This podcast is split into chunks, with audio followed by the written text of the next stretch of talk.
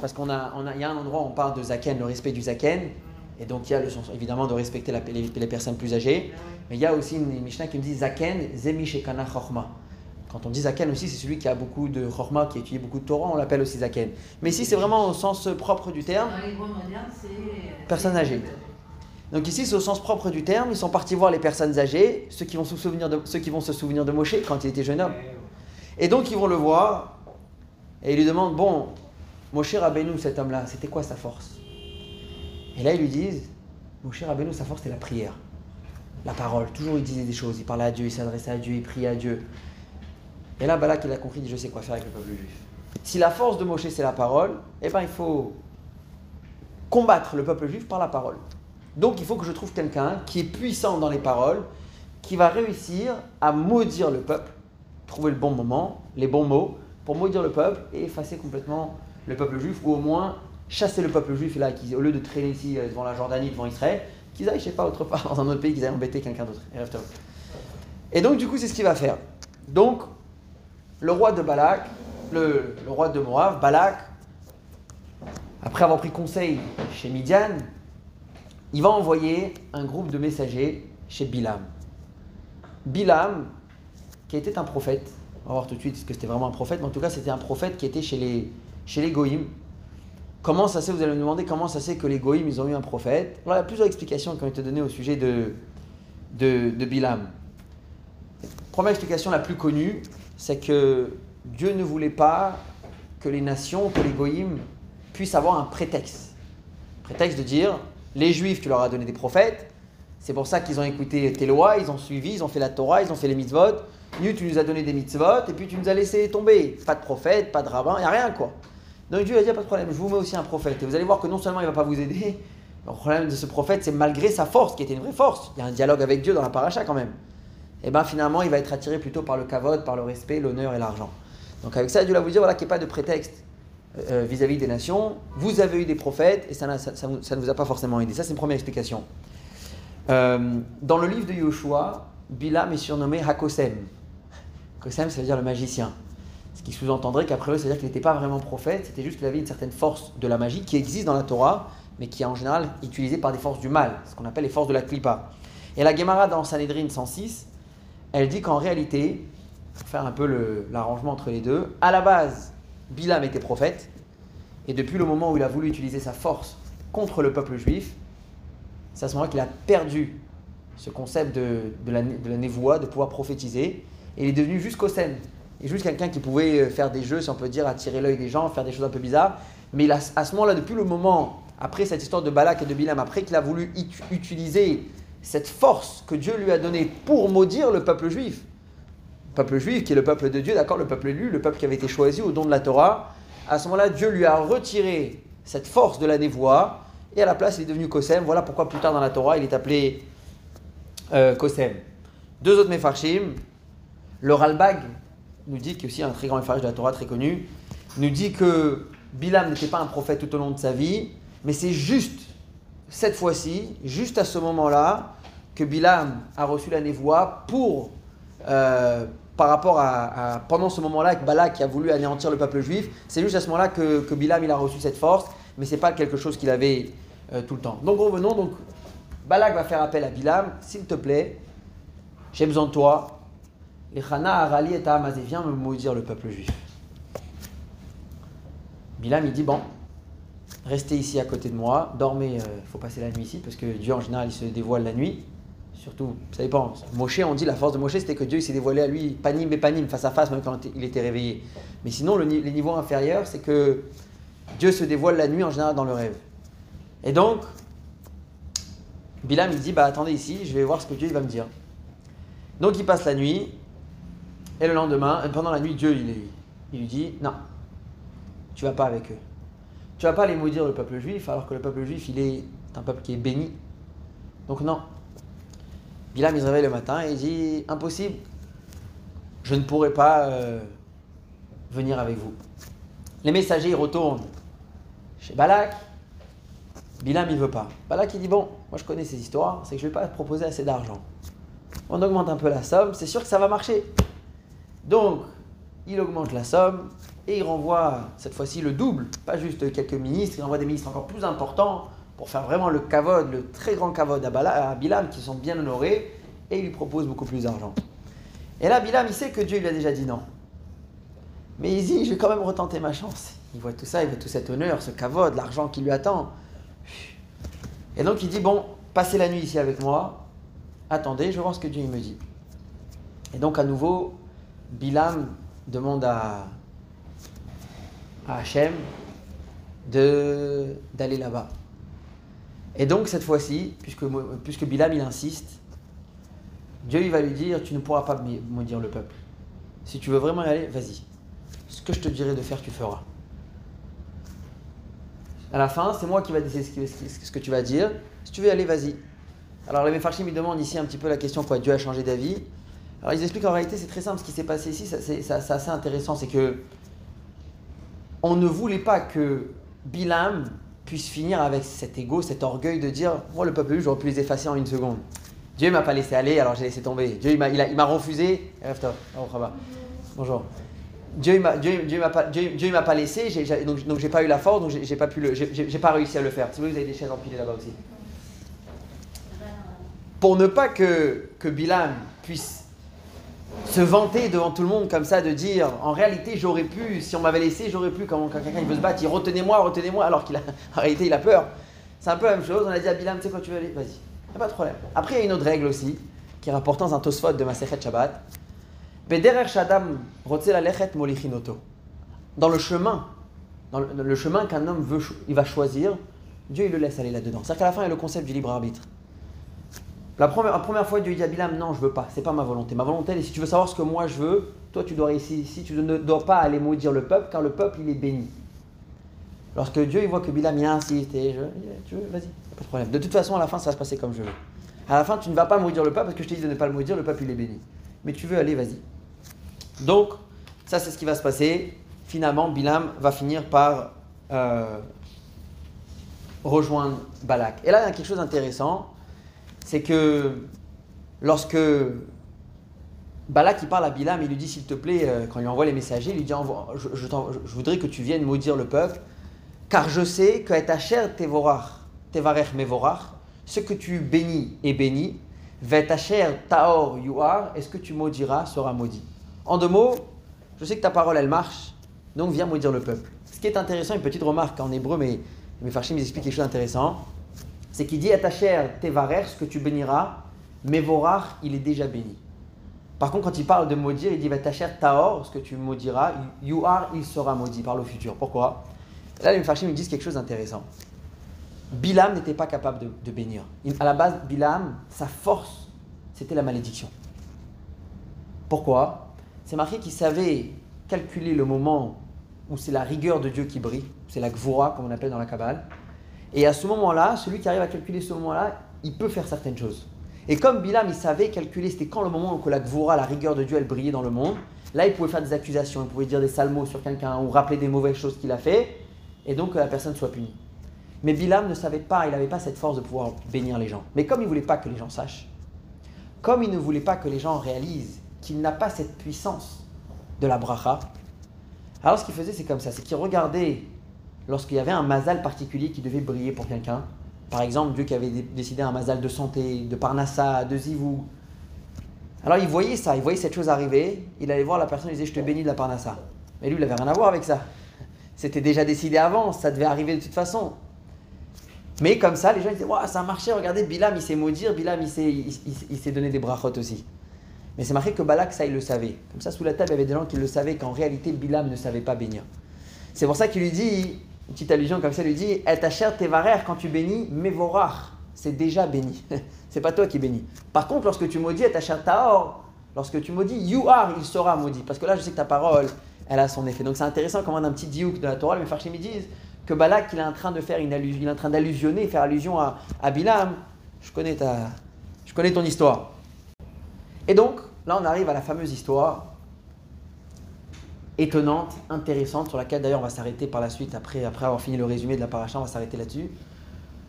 Bilam, il monte sur euh, son âne, son ânesse, et il se dirige vers le roi Balak, vers les montagnes de Moab. Et il y a un moment où son ânesse, elle dévie du chemin. Bilam, il ne comprend pas pourquoi tu n'avances pas tout droit comme d'habitude. Elle dévie jusqu'à que. Hein, elle, va le cogner, elle va le faire cogner son pied contre un mur. Bilam, il va frapper. À nouveau, il y a un moment où l'ânesse, elle n'arrive pas, elle avance pas. Au lieu d'avancer droit, elle va se, essayer de dévier à droite, à gauche. Ce qui se passe en réalité, ça c'est marqué dans la Torah, c'est marqué qu'il y a un ange ici avec une épée qui se tient devant l'ânesse et qui empêche l'ânesse d'avancer. L'ânesse, elle le voit, le Bilam ne le voit pas. Assez curieux comme histoire, assez étonnant. Donc Bilam, il ne comprend pas pourquoi l'ânesse ne veut pas avancer, mais l'ânesse, elle, elle, craint, elle a peur de l'ange, de cette forme de l'ange qu'elle voit avec l'épée. Donc elle, va à droite, elle va à gauche, elle essaie de dévier. Et jusqu'à ce qu'à un moment, ils arrivent dans un chemin qui est très étroit. Et là, il n'y a plus à droite ou à gauche. L'ânesse, elle voit l'ange et donc elle s'arrête net. Ça y est, je bouge plus. Et là, une troisième fois, Bilam, il va frapper son ânesse. Et là, va Tiftar, Dieu, il ouvre la bouche de l'ânesse. Jamais vu une chose pareille. L'animal, il va se mettre à parler. Déjà, on a eu un animal qui voit des choses que l'homme ne voit pas. Et là, tout à coup, on a un animal qui se met à parler.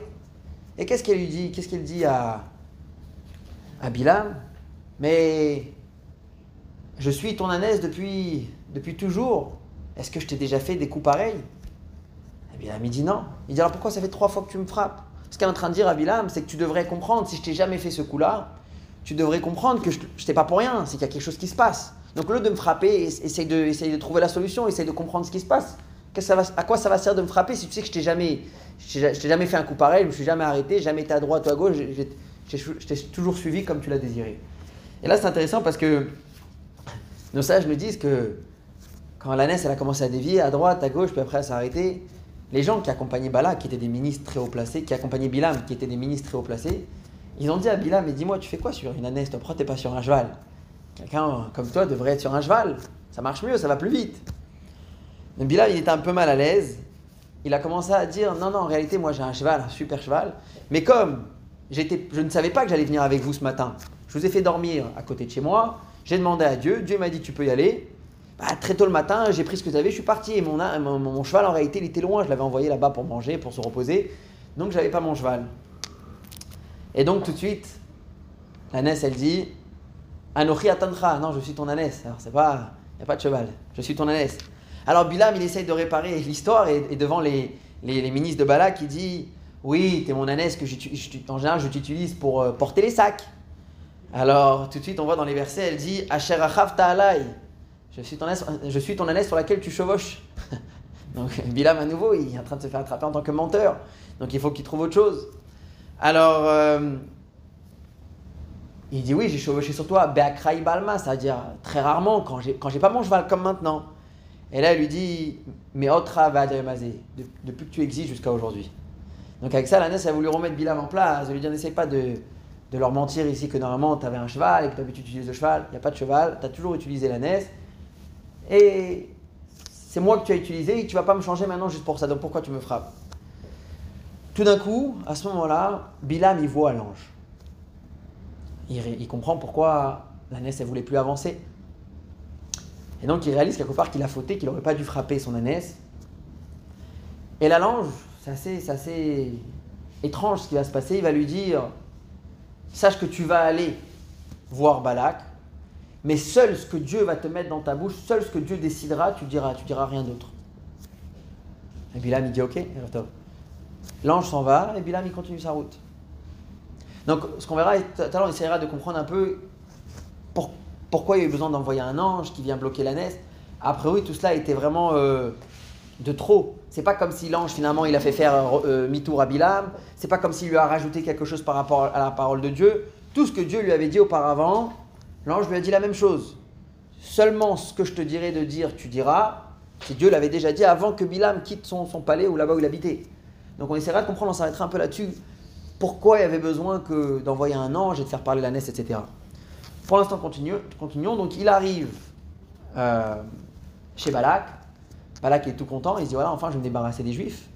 J'ai trouvé l'astuce, j'ai trouvé la bonne personne. Et Bilam, il répète à nouveau, sache que, à nouveau, sache que je pourrai dire uniquement ce que Dieu me placera dans la bouche. Bon, ça ne lui fait pas plus peur que ça.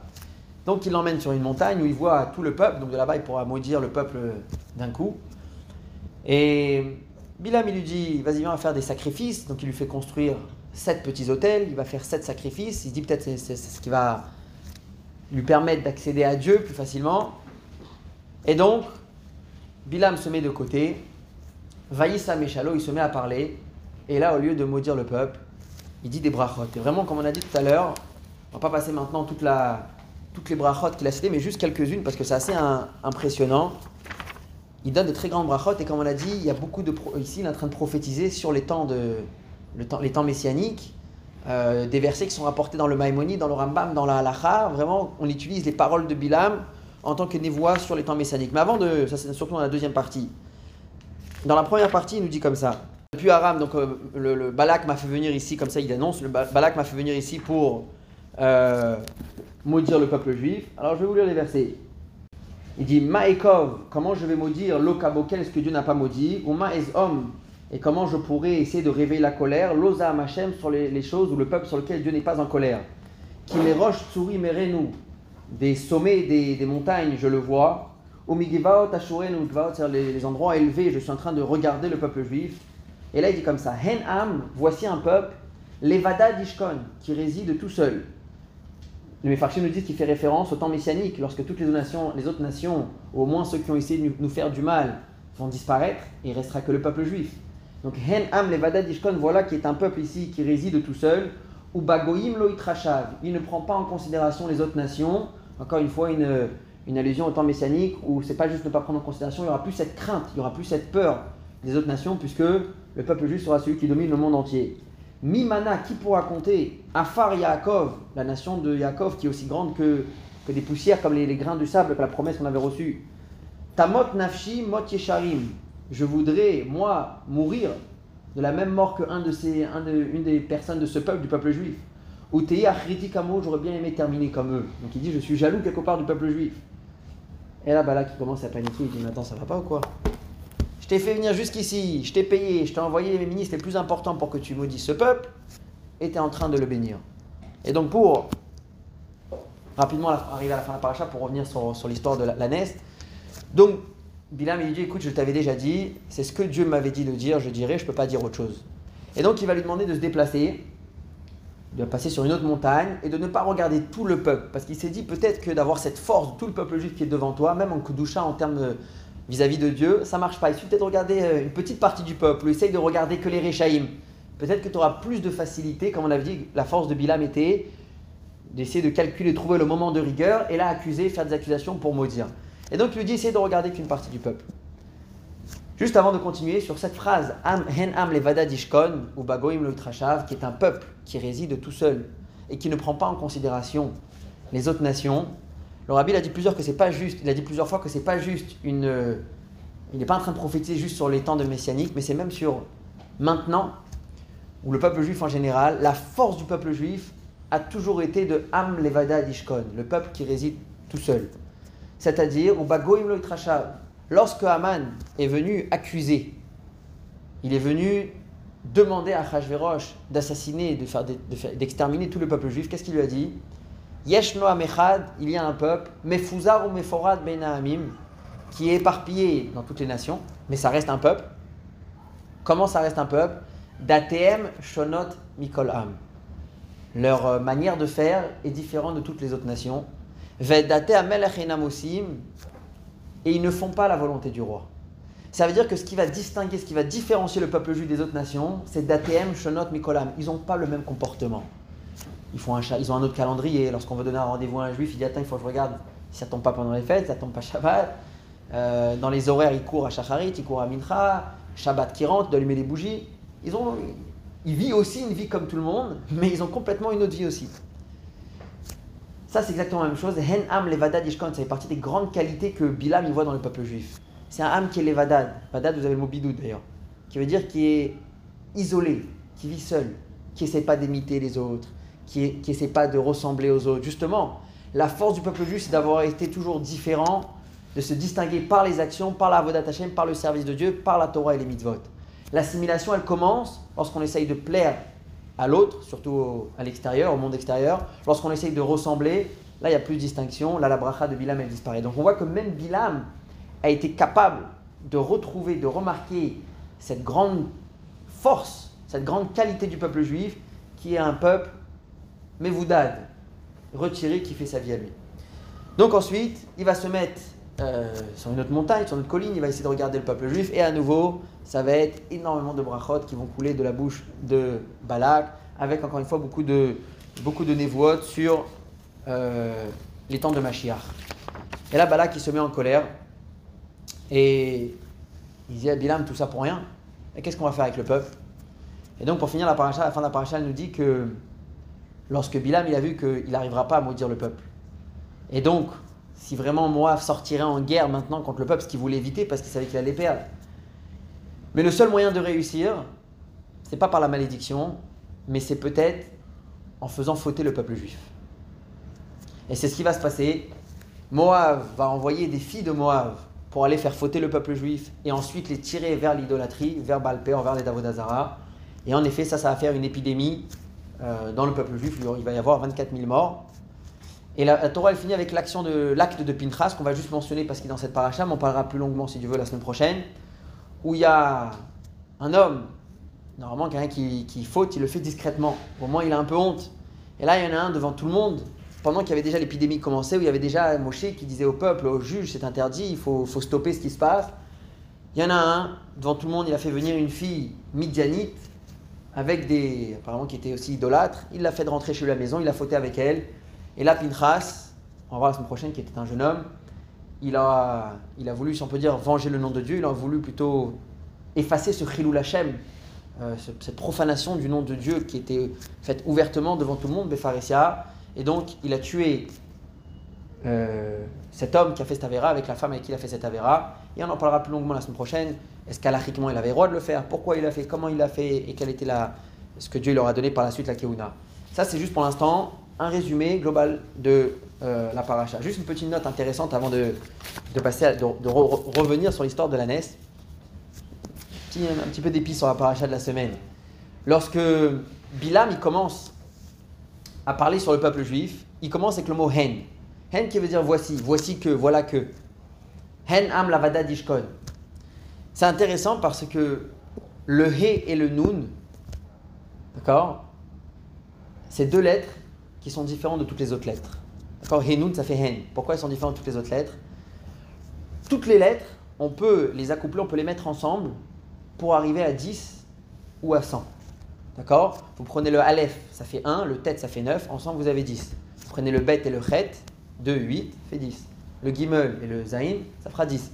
Il y aura toujours une plus petite avec un, un nombre un peu plus élevé pour arriver à 10. Sauf le 5. Le 5, vous serez obligé de lui mettre la même lettre. Mais si vous allez essayer de lui donner une autre lettre, avec euh, le Dalet, le 4, il arrivera à 9. Avec le Vav, il arrivera à 11. Le, Vav, c'est le 6. Donc le seul qui n'a pas une autre lettre avec laquelle on peut le, raccorder pour arriver à 10, c'est le He. Et la même chose avec 50, le Nun. D'accord N'importe quelle autre lettre, vous avez le même qui est 40, vous lui mettez un Samer qui est 60, on arrive à 100. La même chose que vous avez fait avec le 1, 2, 3, vous pouvez faire avec le 10, 20, 30. La seule qui sera bloquée, qui n'aura la lettre, qui n'aura pas une, autre aide qu'on pourra lui accorder pour arriver à 100, c'est le Nun. Et donc avec ça, la Torah veut nous dire justement que le peuple juif, il ne veut pas s'accorder à quoi que ce soit autour de lui. Il doit justement rester, comme on a dit, isolé. C'est le mot du verset, ça c'est ce que Bilam dit, Hen am lavada dishkon. Le peuple juif, il est exactement comme le He et comme le Nun. Il est comme le Hen. Que les et le et le Nun, on ne peut pas les accorder à une autre lettre, seulement avec la même lettre. Si on veut 10, il faut He et. Si on veut 50, il faut Nun et. D'ailleurs, pour finir avec ça, Hen, ça fait 55. Et il y a deux passages très importants dans la Torah qui ont 55.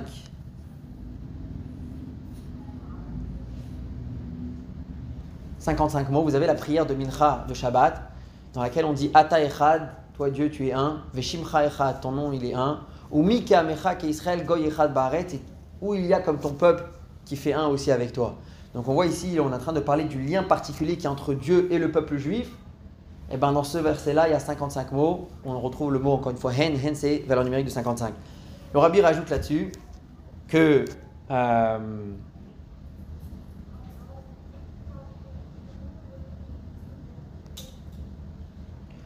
Modéani, la première tfila que le juif fait le matin,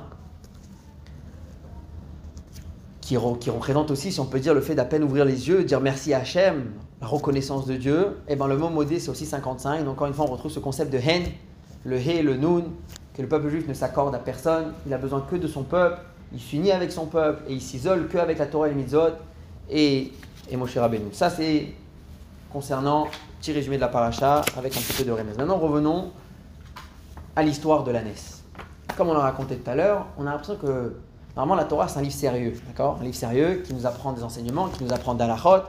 Comme on l'a déjà dit plusieurs fois, la Torah n'est pas du tout un livre d'histoire. Loin de l'être. Malgré qu'on aurait pu avoir l'impression que oui, puisqu'on nous raconte l'histoire d'Abraham, de Yitzhak, de Yaakov, de Moshe, l'entrée en Égypte, la sortie d'Égypte. Mais est-ce que vous connaissez un livre d'histoire sur lequel, dans l'introduction, on vous dit voilà, vous avez ici l'histoire du peuple juif, mais ce livre n'a pas d'ordre chronologique ce serait un très mauvais livre d'histoire, puisque toute l'idée d'un livre d'histoire, c'est justement d'avoir la chronologie des choses. Dans la Torah, on dit clairement qu'il n'y a pas d'ordre chronologique. Justement, voilà, entre, la semaine entre il y a deux semaines et cette semaine, on a fait un saut de 38 ans. L'histoire de Korach, elle s'est passée après les explorateurs, et alors que le décès de Myriam et l'histoire des eaux de dispute qu'on a vu la semaine dernière, et là, l'histoire de Balak et Bilam, on est à la veille d'entrer en Israël, donc presque 40 ans plus tard.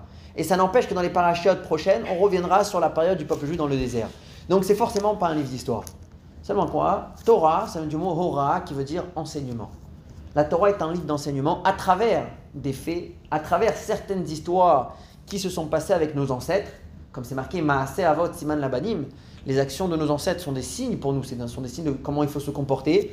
Donc à travers certaines histoires de nos ancêtres, on apprend des leçons, des leçons dans notre quotidien, des leçons de vie.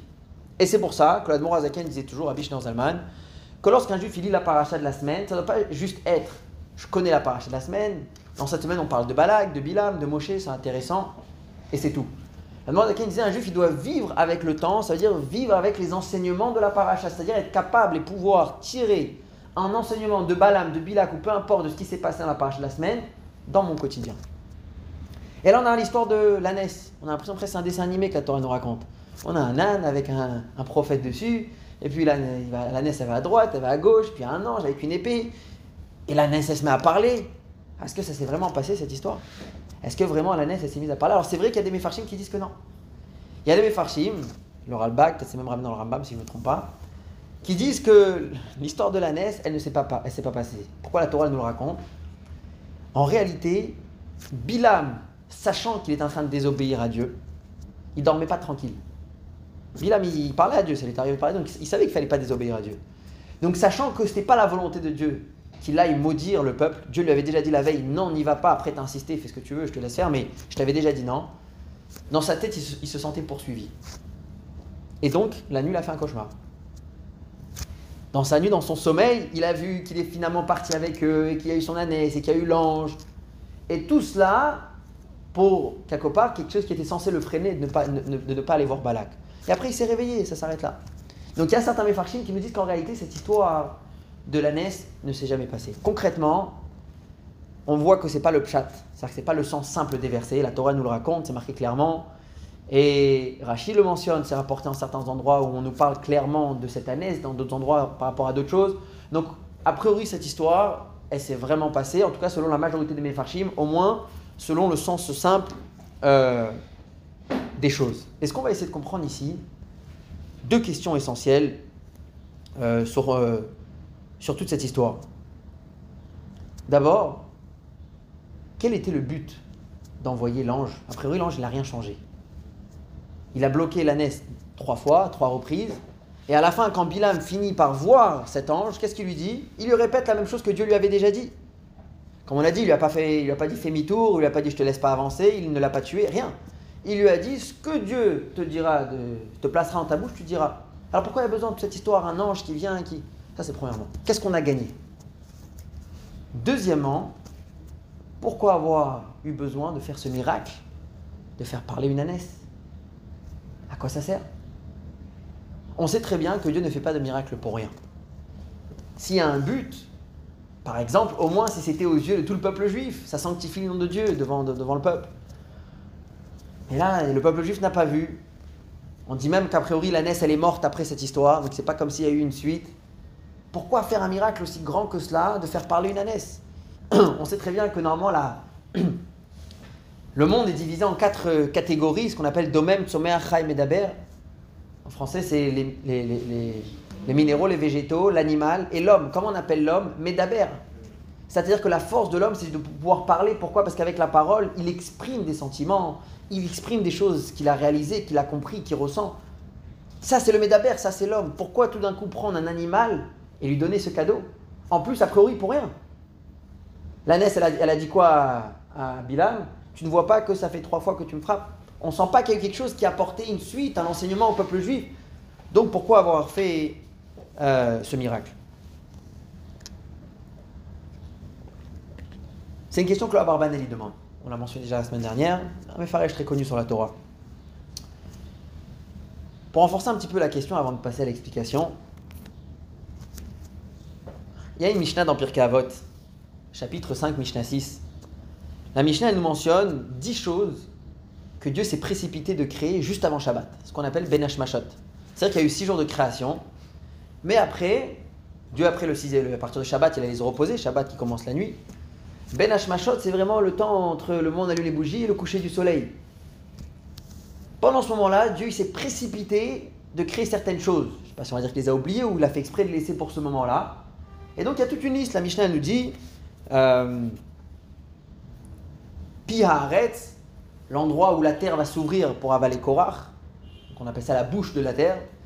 Pi Be'er, la bouche du puits de Myriam, ce fameux rocher qui va par la suite ouvrir sa bouche, entre guillemets, et sortir de l'eau euh, pendant l'époque dans le désert.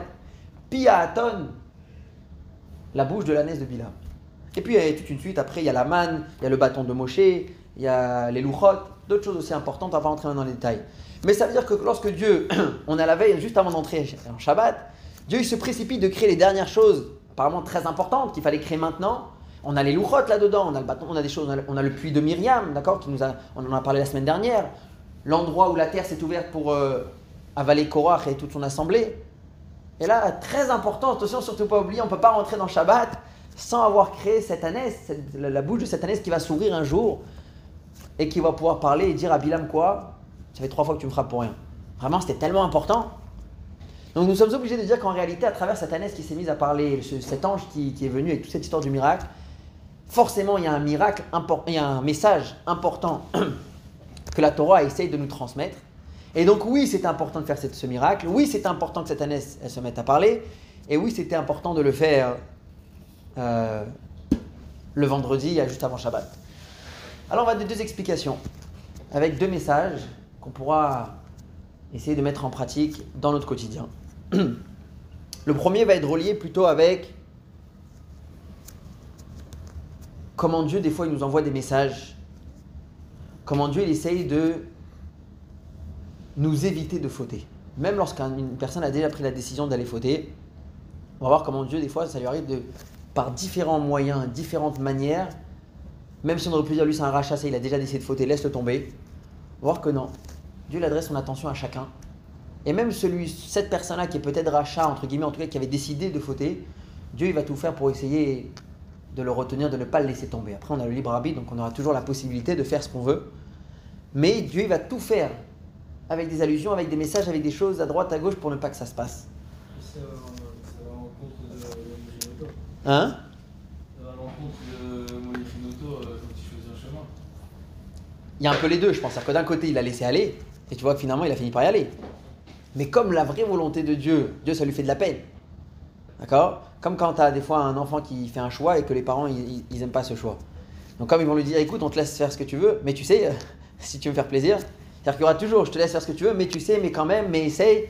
Parce que comme au fond de moi, ça me fait de la peine de voir l'enfant qui a choisi ce chemin-là, qui a essayé de faire cette chose-là, ou d'aller là-bas, ou peu importe, c'était quoi l'idée, d'accord?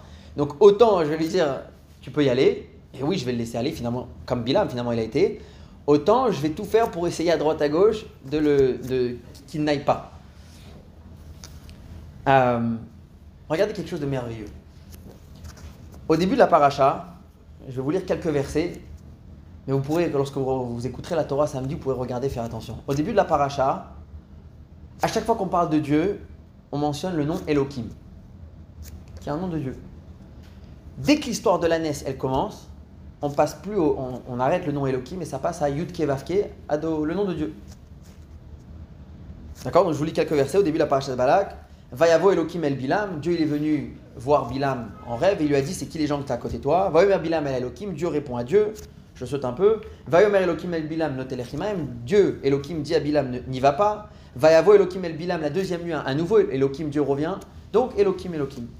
Dès qu'on arrive à l'histoire de la Nes, Vaïtiatsev Malach Hashem. L'ange de Dieu s'est mis au milieu de la route. Vatere Aton, la Nes elle a vu Malach Hashem, l'ange de Dieu. Vayamod Malach Hashem. Vatere Aton Malach Hashem. Donc depuis que on nous parle de Dieu quand on est déjà avec la Nes, ça passe à Hashem. C'est quoi la différence entre Elohim et Elohim, c'est Dieu dans la nature. Voilà. Alors, globalement, juste en quelques mots, chaque nom que vous allez voir, vous savez, il y a plusieurs noms de Dieu. Des fois, on a Shakai, ce que vous avez sur la mezouza à l'extérieur, Shin, Dalet, Yud. Vous avez Elohim, vous avez Adné, plein de noms. Chaque nom, en réalité, c'est une manière, si on peut dire, d'exprimer une certaine facette de Dieu, un certain aspect qu'on va exprimer avec ce nom-là. Beofen Kali, de manière générale, Elohim représente la rigueur. C'est pour ça que c'est lié aussi avec la nature, parce que Dieu doit se limiter, doit s'habiller dans les règles de la nature. Donc Elohim, ici, ce qui nous intéresse, c'est le côté, la rigueur. Lorsqu'on parle de din, de jugement, on dit, on dit Elohim. Yudke Vavke, c'est en général plutôt Rachamim, qui veut dire la miséricorde. Elohim, c'est la rigueur. Yudke Vavke, c'est la miséricorde. C'est pour ça d'ailleurs que dans les 13 attributs de miséricorde, on dit Hachem, Hachem, Kel Rachum Vechanoun, etc. Mais c'est quel mot qu'on dit? C'est Yu- Yudke Vavke, pas Elohim. Rashi, dans la paracha de notre semaine, lorsqu'il il nous parle, il voit qu'il y a un changement comme ça, Elohim, Elohim, Elohim, tout d'un coup, Hachem, Hachem, Hachem, il sent un peu le, un besoin d'expliquer quelque chose. Et il nous dit quelque chose d'intéressant. Il nous dit Malach Shel Rachamim, l'ange qui était avec l'épée, c'était pas l'ange de la mort, comme certains veulent dire, c'était l'ange de Rachamim, de la miséricorde, quelqu'un de bon qui avait pitié pour Bilam. C'est-à-dire que le fait qu'il soit là, c'était par gentillesse, c'était par bonté envers Bilam. C'est-à-dire qu'à ce moment-là, et c'est pour ça que la Torah a fait le, le switch de Elohim à Hachem, malgré que Dieu y voit Bilam, un homme très important, un homme très grand, qu'au lieu d'utiliser ses forces, son pouvoir, sa relation avec Dieu, je dirais même, pour des bonnes choses, il est attiré par l'honneur, par l'argent, par le respect, et il cède à cette pulsion, il cède à ce plaisir, et il dit vas-y, j'y vais. Donc il est en train de fauter, on peut dire laisse-le tomber, abandonne-le, il a qu'à aller, il a qu'à, il sera peut-être puni finalement pour son, son comportement. À ce moment-là, il y a un sentiment de compassion, de rahman ou de pitié, de miséricorde qui se réveille pour cet homme-là. Et comme on a dit, d'essayer de lui envoyer l'ange de la rachamim pour essayer de l'empêcher et d'essayer de le, entre guillemets, lui faire faire tchouva, de faire qu'il n'aille pas.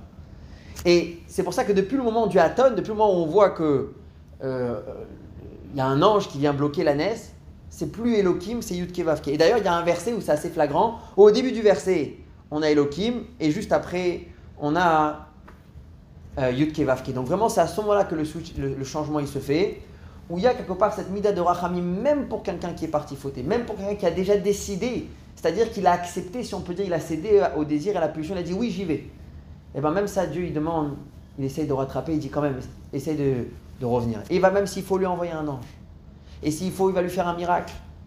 Envoyer le l'ange, c'est déjà un miracle, avec la naisse, etc. Pour que il peut-être une chance qu'il fasse, tu vois, une, petite chance peut-être qu'il change d'avis. C'est-à-dire qu'en réalité, on a souvent tendance à penser que Dieu, il nous regarde, toute une planète, il y a beaucoup de monde, il y a un peuple juif qui est énorme, il y a plein de gens religieux, il y a, y a de tout. Et moi, dans cette image, je suis où? Je fais partie du, du peuple juif, ce qui n'est pas faux. Mais en réalité, il y a une attention individuelle que Dieu donne à chaque personne. Chaque neshama, chaque âme, chaque juif, chaque personne en général, même Bilam qui n'était pas juif, il a une importance chez Hachem comme un enfant, comme un fils unique. Et donc, de perdre une personne, c'est quelque chose qui fait de la peine à Dieu. Et Dieu, il est prêt à tout faire pour essayer de ne pas perdre cette personne, pour essayer de le faire revenir. Parce que, encore une fois, Dieu ne regarde pas juste le klal, le peuple, la généralité, mais il regarde chaque individu, chaque personne. Et c'est pour ça qu'il va envoyer le malach de Rachamim. Et c'est pour ça qu'on change de Elohim à Hachem à. Parce qu'à ce moment-là, on essaye de rattraper Bilam. Un peu quand vous avez dans une montre le système des, petites rondelles de l'horloge, si vous en perdez une, c'est pas juste un, un petit détail de la montre. Chaque petit détail il est important pour le fonctionnement de toute la montre. Chaque petit détail, chaque personne, chaque neshama, elle a une importance chez Hachem. Et c'est pour ça que Dieu il va essayer de rattraper euh, Bilam. Et de là, on apprend quelque chose de très important. À combien Dieu il attend, et Dieu il espère, et Dieu il désire le retour d'un enfant vers ses parents, vers Dieu. Que ce soit nous envers nous-mêmes, on a tous des téchouvotes à faire, personne n'est parfait, et que ce soit nous envers notre entourage. Des fois, on a un ami, on sait, ça va pas en ce moment, il est en train de lâcher, il est en train de tomber de plus en plus. Alors qu'est-ce qu'on fait? Alors des fois, on va lui dire euh, tout va bien, on a essayé de tenter, et on s'arrête là. Est-ce que vraiment on a fait, est-ce qu'on s'est démené autant que Dieu jusqu'à aller, entre guillemets, faire des miracles? Ça veut dire aller au-delà de la nature, au-delà de ses forces, se pousser à faire des choses qui peut-être vont nous mettre mal à l'aise pour essayer de ramener quelqu'un chez Hachem ou pour se ramener à soi-même. Ou des fois on se regarde dans la glace et on se dit ah, laisse tomber, c'est déjà trop tard, c'est déjà foutu pour moi. Je suis comme je suis, c'est fini. Regarde, regarde, regarde ce que Dieu il fait pour sauver Bilam. C'est-à-dire que Dieu il attend mon retour à moi aussi. Dieu il attend mon changement, mon effort. Ça ne veut pas dire un changement radical du jour au lendemain, mais mon effort à moi, Dieu il l'attend. Pourquoi? Si Dieu ça l'intéressait de savoir ce qui se passe avec Bilam, alors que Bilam, bon, c'est un parmi euh, des millions, quand même il, a, il va changer les règles de la nature, il va envoyer un ange, etc., pour le sauver à lui, c'est que si moi aujourd'hui je fais un petit effort, je change des choses énormes en haut. Et Dieu, il attend mon effort. Et Dieu, ça lui fait plaisir de voir euh, mon effort. Et juste une, petite histoire, on voit comme ça que des fois Dieu nous met des messages en, dans la vie qui vont essayer justement de nous rediriger. Des fois, c'est avec des bonnes nouvelles, des fois, c'est que Dieu nous en préserve avec des choses un peu. des épreuves. Mais quoi qu'il en soit, il faut toujours essayer de regarder quel est le message de ce que je suis en train de vivre. Est-ce qu'on va l'interpréter? Est-ce que ça va être juste? On ne sait pas. Personne ne peut venir et dire ça, ça s'est passé à cause de ça. Il n'y a qu'un prophète qui peut dire une chose pareille. Mais de se dire si ça, ça s'est passé et c'est lié avec telle chose, peut-être qu'il faut que je me renforce là-dedans, ça peut que être positif. Parce que ça m'emmène à la fin à me renforcer. Une histoire qui a été racontée par la personne lui-même il y avait une fois un, grand rave qui allait voir un, de ses disciples, un de ses élèves à Los Angeles. Et il lui avait dit que sur la route, il venait apparemment d'Israël, il lui a dit que sur la route du retour, il veut s'arrêter à New York pour aller voir le rabbi, le rabbi Lubavitch. Et lorsque l'élève, il a entendu son rave, son maître dire ça, il a dit, oulala, avec le rabbi, faites attention, il sait tout partout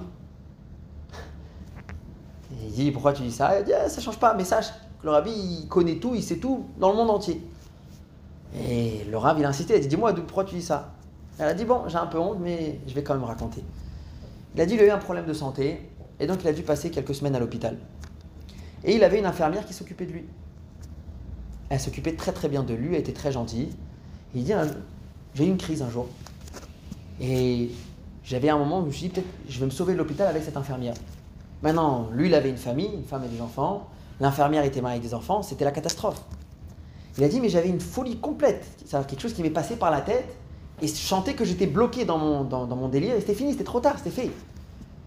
Et donc, c'était prévu que mardi, je sois libéré de l'hôpital et que je rentre et que je parte avec cette infirmière. Il dit, le téléphone, il sonne dans ma chambre. C'est Laura Fradakov au téléphone. Laura Fradakov qui était le secrétaire du rabbi. Et il dit comme ça, j'ai un message du rabbi pour toi, tu quittes l'hôpital maintenant. Lui il dit, euh, désolé, euh, le jour où on m'a dit que je vais sortir c'est mardi, aujourd'hui on n'est que vendredi, j'habite loin, je ne sais même pas si je pourrai arriver Shabbat. Rav il dit, regarde, quand le rabbi il envoie un message, on ne discute pas. Le rabbi il a dit, tu prends tes affaires, tu quittes l'hôpital maintenant. Il n'y a pas à discuter. Quand il a entendu que c'est un message du rabbi, il s'est dit, le rabbi doit savoir ce qui se passe. Il a pris ses affaires et il s'est sauvé. Et en effet, il est arrivé vraiment juste avant la Shkia, juste avant Shabbat, il est arrivé à la maison. Et il dit, je pense que le rabbi avec ça, il a sauvé ma famille et la famille de l'infirmière. Et il dit, voilà, c'était des choses comme ça, des fois, qui nous viennent en... Quand le rabbi m'a dit, j'aurais pu laisser tomber, raccrocher au téléphone, dire, je fais ce que je veux. Mais j'ai utilisé ce message pour euh, réparer, si on peut dire, pour éviter la catastrophe. Et donc, sache que si vous allez voir le rabbi, sachez que le rabbi, il sait tout. Ça, ça promet enseignement qu'on a de, de, l'histoire de Bilam, mais ça n'explique pas encore pourquoi il y avait besoin d'un miracle, que la Ness elle se mette à parler. Ça aurait pu être avec d'autres choses. On aurait pu essayer de faire qu'il y a un fleuve qui se mette sur la route, qu'il ait du mal. Et on peut avoir plusieurs autres manières pour essayer d'essayer de bloquer ou de faire comprendre à Bilam que laisse tomber, c'était pas la volonté de Dieu. Pourquoi avoir besoin de faire parler euh, Ici, on retrouve quelque chose qui est rapporté dans plusieurs Mefarshim aussi, le Ramban, le Nachmani, et un autre que j'avais noté ici aussi. L'Orachaim aussi le ramène, voilà. Il dit le fait de faire parler la et pas juste de faire parler l'ânesse, d'avoir fait voir à cet animal quelque chose que Bilam lui-même n'a pas vu, c'était quelque part une manière de déstabiliser Bilam et le faire en sorte qu'il se remette en question. C'est-à-dire que le, le puisqu'on appelle le, le bitachon atzmi, la confiance de Bilam, c'était quoi? C'était son talent. D'accord? Et en réalité, chaque individu, chaque personne, chaque être humain, ce qui lui donne du bitachon atzmi, ce qui lui donne une certaine confiance en soi-même, c'est justement les capacités que Dieu lui a données. En général, il y a quelque chose dans lequel on va se distinguer des autres. Un, il est très fort, il est un peu artiste, un, il est très intelligent, il étudie beaucoup, un, il chante bien, il est très... Chacun, il a quelque chose dans lequel il se, distingue, il est différent des autres. Et en général, c'est avec ça qu'on sent, qu'on arrive à se ressentir ce qu'on est. C'est comme ça qu'on s'appelle. Lorsqu'on va parler de quelqu'un, on va dire Ah, lui, ouais, il est, très sympathique. Il a beaucoup d'humour, il est rigolo, il est intelligent, il a toujours des beaux enseignements. C'est comme ça qu'on va, va appeler la personne presque le nom qu'on va lui donner, comment nous on le voit dans la tête. C'est avec le kisharon, c'est-à-dire avec la qualité, un talent, quelque chose que Dieu lui a donné. Et c'est ça ce qui nous donne le self-esteem, ça veut dire. de- de- on appelle ça du l'estime de soi-même. C'est comme ça qu'on a du pitachon, de la confiance, et c'est comme ça qu'on peut surmonter les épreuves, avancer dans la vie qui n'est pas toujours facile. Bilam, il avait cette force de voir des choses, de parler à Dieu, d'avoir des réponses. Tu vas, tu vas pas. Mais là, il était temps de faire réaliser quelque chose de très important à Bilam. Ce que tu as n'est pas grâce à toi. Ce que tu as, tu l'as parce que quelqu'un te l'a donné. Quelqu'un qui a été qui est, qui est- qui est- intelligent, c'est pas grâce à lui. C'est Dieu qui lui a donné. Peut-être que lui, il a fait du bon travail, il l'a exploité, il l'a utilisé, il a utilisé son intelligence, il n'a pas perdu son temps. Donc ça a son mérite. Mais le fait d'avoir certaines capacités intellectuelles plus élevées que quelqu'un d'autre, il n'a rien fait pour. C'est comme ça que Dieu lui a, lui a donné quelqu'un qui a un talent, un certain don dans le, dans le business. C'est une nature que Dieu lui a donnée. Quelqu'un qui a, qui, qui a, qui a le- l'oreille musicale et qui arrive facilement à jouer des instruments de musique, c'est un cadeau que Dieu t'a donné. On voit des fois, vous avez une famille peut avoir 10 enfants ou même des jumeaux. Ils sont tous différents. Un, il est plus intelligent que l'autre. Un, il est plus doué que l'autre. Un, il est plus beau que l'autre. Ils sont tous différents. Chacun, il a son kisharon, son talent, sa force, le don que Dieu lui a donné pour que lui puisse être différent des autres, se distinguer et, comme on dit, surmonter les épreuves de la vie, faire sa vie. Lorsqu'on vient, on lui remet en question cela, c'est pour rappeler quelque chose. On est en train de dire à Bilam, toi qui se dis comme grand prophète, grande personne, tout d'un coup, tu as un animal qui voit des choses que tu ne vois pas. Tout d'un coup, il y a un animal qui voit un ange et toi, tu ne l'as pas vu. Jusqu'à que ça t'a amené à frapper trois fois ton animal, alors que trois fois, toi, tu, pendant tout ce temps-là, tu l'as pas vu. Pourquoi la Torah, elle fait ça? Elle veut que Bilam se remette en question. Dieu veut que Bilam se remette en question et qu'il réalise. Dieu, il t'a donné des forces, c'est pas les tiennes. Utilise-les correctement. Dieu, il t'a donné cette force de pouvoir, avec la parole, tu arrives à faire des choses. Utilise cela correctement. Tu as une certaine relation avec Hachem. tu es un prophète. Tu dois absolument utiliser ça correctement, c'est-à-dire au service de Dieu, comme Dieu le désire, comme Dieu le veut. À partir du moment où tu penses que tu peux t'approprier tes capacités, où tu penses que les forces que Dieu t'a données ou un talent que Dieu t'a donné, il est à toi, Dieu dit bah, Tu sais quoi, je te l'enlève et je le donne à l'âne. Pour te dire, ça n'a rien à voir avec toi. Le même qui a décidé que toi, Bilam, tu pourras voir des choses, tu pourras dire des choses, et ben il décide un jour de te le retirer et de le donner à l'âne. Et c'est l'âne qui dit des choses, et c'est l'âne, l'ânesse qui voit des choses que toi tu ne vois pas. C'était pour exactement mettre Bilam, si on peut dire, le faire descendre un petit peu de son ego, de sa gahava, et pas juste pour le briser, c'était pas le but. Qui réalise. L'ânesse m'a parlé, elle m'a parlé, comment c'est possible? Forcément, la conclusion, c'est Dieu. Et Dieu, il a fait que moi, je vois pas ce que l'ânesse, elle voit. Et ça, si on pousse le raisonnement jusqu'au bout, donc si tout ce que j'ai, tous les, les capacités, les talents, les forces, les moyens de vivre que j'ai, c'est Dieu qui me les a donnés, alors je ne peux pas les utiliser n'importe comment, il ne faut pas les gaspiller pour des bêtises. Comme par exemple aller contre la volonté de Dieu ou maudire le peuple juif. Il faut les utiliser correctement, il faut les utiliser pour des bonnes choses. Si Dieu m'a donné une oreille, il m'a donné une force pour la musique, il faut utiliser la musique correctement. Si Dieu m'a donné la possibilité, une tête où je peux comprendre des choses, alors il faut passer du temps dans l'étude, il ne faut pas mettre ça de côté, aller faire la fête. Chacun il a, et chacun il a quelque chose. On a un peu de tout, mais il y a quelque chose dans lequel on va se distinguer des autres. Et il faut faire attention justement de ne pas le repousser, de ne pas l'utiliser pour des mauvaises choses, mais au contraire, essayer d'abord de l'exploiter au maximum, parce que si Dieu nous donne une force, il attend qu'on l'utilise, mais toujours se rappeler, c'est Dieu qui me l'a donné, c'est pas grâce à moi. Et à partir du moment où je sens que c'est Dieu qui me l'a donné, d'abord, je remercie Hachem, et donc j'utilise correctement, et je sens aussi la responsabilité. Si Dieu me l'a donné à moi, c'est que je dois vraiment l'utiliser, je suis responsable. Pas tout le monde a eu ce mérite, pas tout le monde a eu cette chance. Si moi, Dieu m'a donné cette chance, c'est qu'il faut que j'utilise correctement. Et ça, c'est pas de la gave. Juste pour finir, à l'opposé de Bilam, on a Moshe Rabbeinu. Moshe Rabbeinu qui était le plus grand prophète du peuple juif, jusqu'à ce que la Torah elle dise Velo kam od navi Israël qui est Moshe. Dans le peuple juif, il n'y a pas eu d'autres prophètes comme Moshe. En même temps, la Torah elle nous dit Ve'aish Moshe anav meod. Moshe était très modeste, le plus modeste de toute la terre. C'est l'impression que quand Moshe il, pensait un peu à lui, il disait Ouais, je suis, je suis comme un, comme un vaurien, quoi. C'est-à-dire, comment c'est possible? Comment c'est possible qu'il y ait un qui parle à Dieu au quotidien, qui, est le leader d'un peuple qui étudie la Torah directement de Dieu, qui après il transmet au, peuple, qui est le plus grand juge, le plus grand roi de l'histoire, sachant que la Torah elle va écrire sur lui qu'il n'y aura personne comme lui dans toute l'humanité. Comment tu peux avoir, comment tu peux être modeste? Si tu es honnête, si tu connais tes qualités, comment tu peux être honnête? Et là, le rabbi nous dit quelque chose de merveilleux. C'est justement, la force de la modestie, elle vient lorsque tu réalises tes qualités. Je vais me dire, c'est très difficile, au contraire, c'est encore plus facile.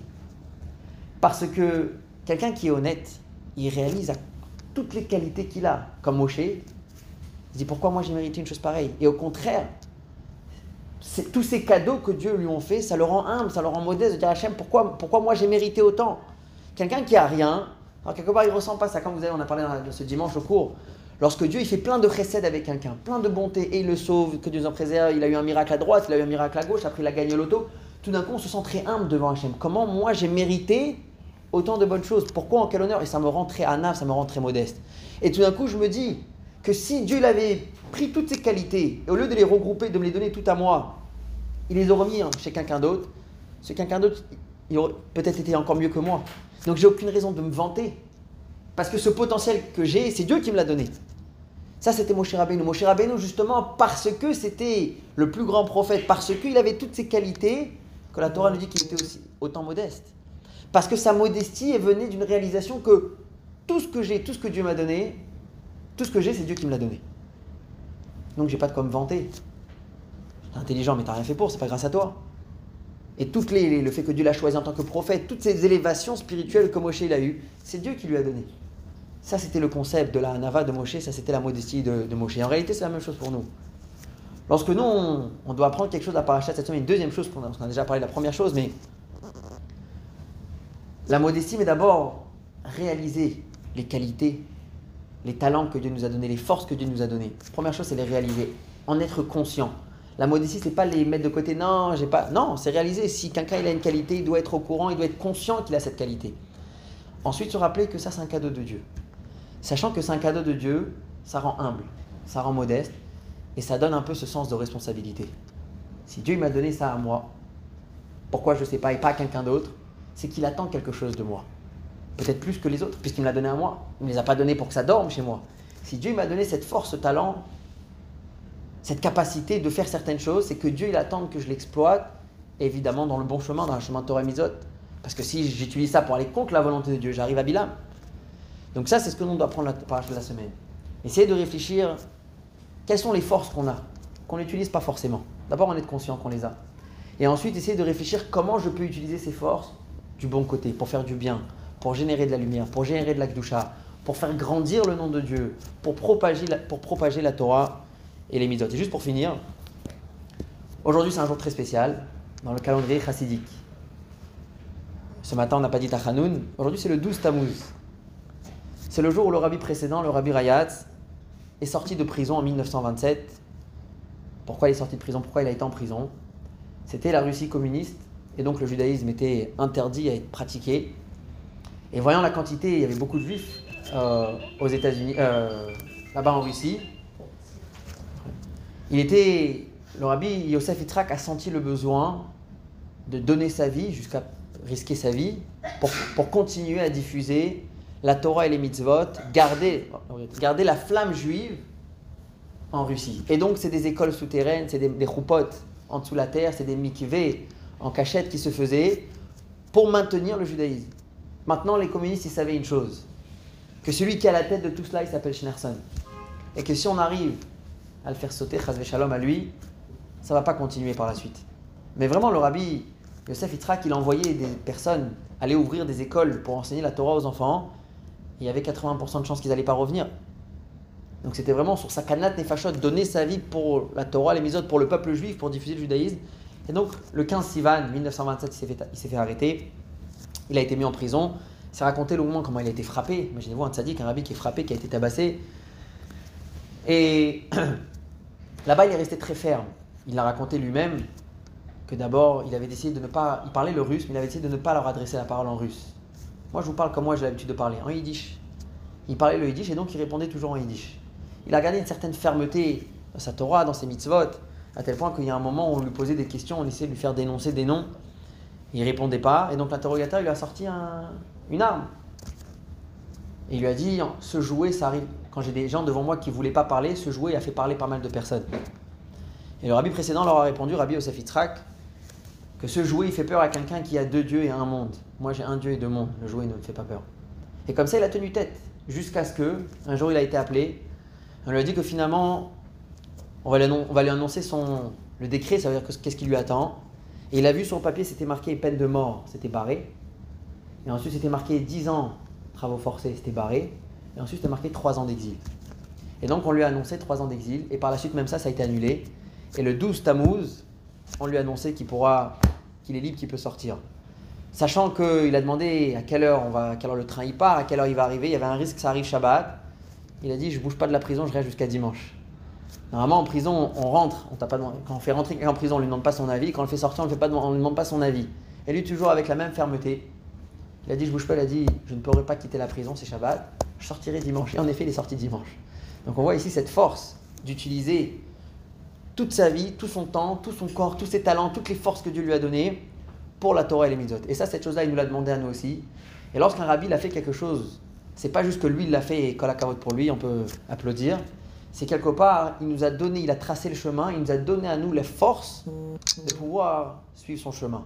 Alors aujourd'hui, on ne vit pas à Baruch Hashem, chez les Russes, chez les communistes. Aujourd'hui, nous sommes dans un, dans un le monde, il est libre, on peut faire Torah et mitzvot. Mais la Messirut Nefesh, le don de soi-même qu'on demande aujourd'hui, c'est pas envers les communistes, c'est vis-à-vis du Yetzerara, qui est peut-être encore plus difficile. On a un petit ennemi en nous qui vient, qui essaye de nous empêcher d'évoluer.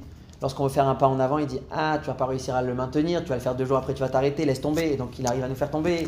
Lorsqu'on veut prendre une bonne décision, mais vraiment faire une, vraiment évoluer, il vient, il te dit T'es pas au niveau, tu deviens euh, trop religieux, tu deviens trop extrémiste, ça va pas, c'est pas bon. Et donc, d'une manière ou d'une autre, le Yetzerara, il arrive à faire en sorte qu'on stagne et qu'on ne bouge pas.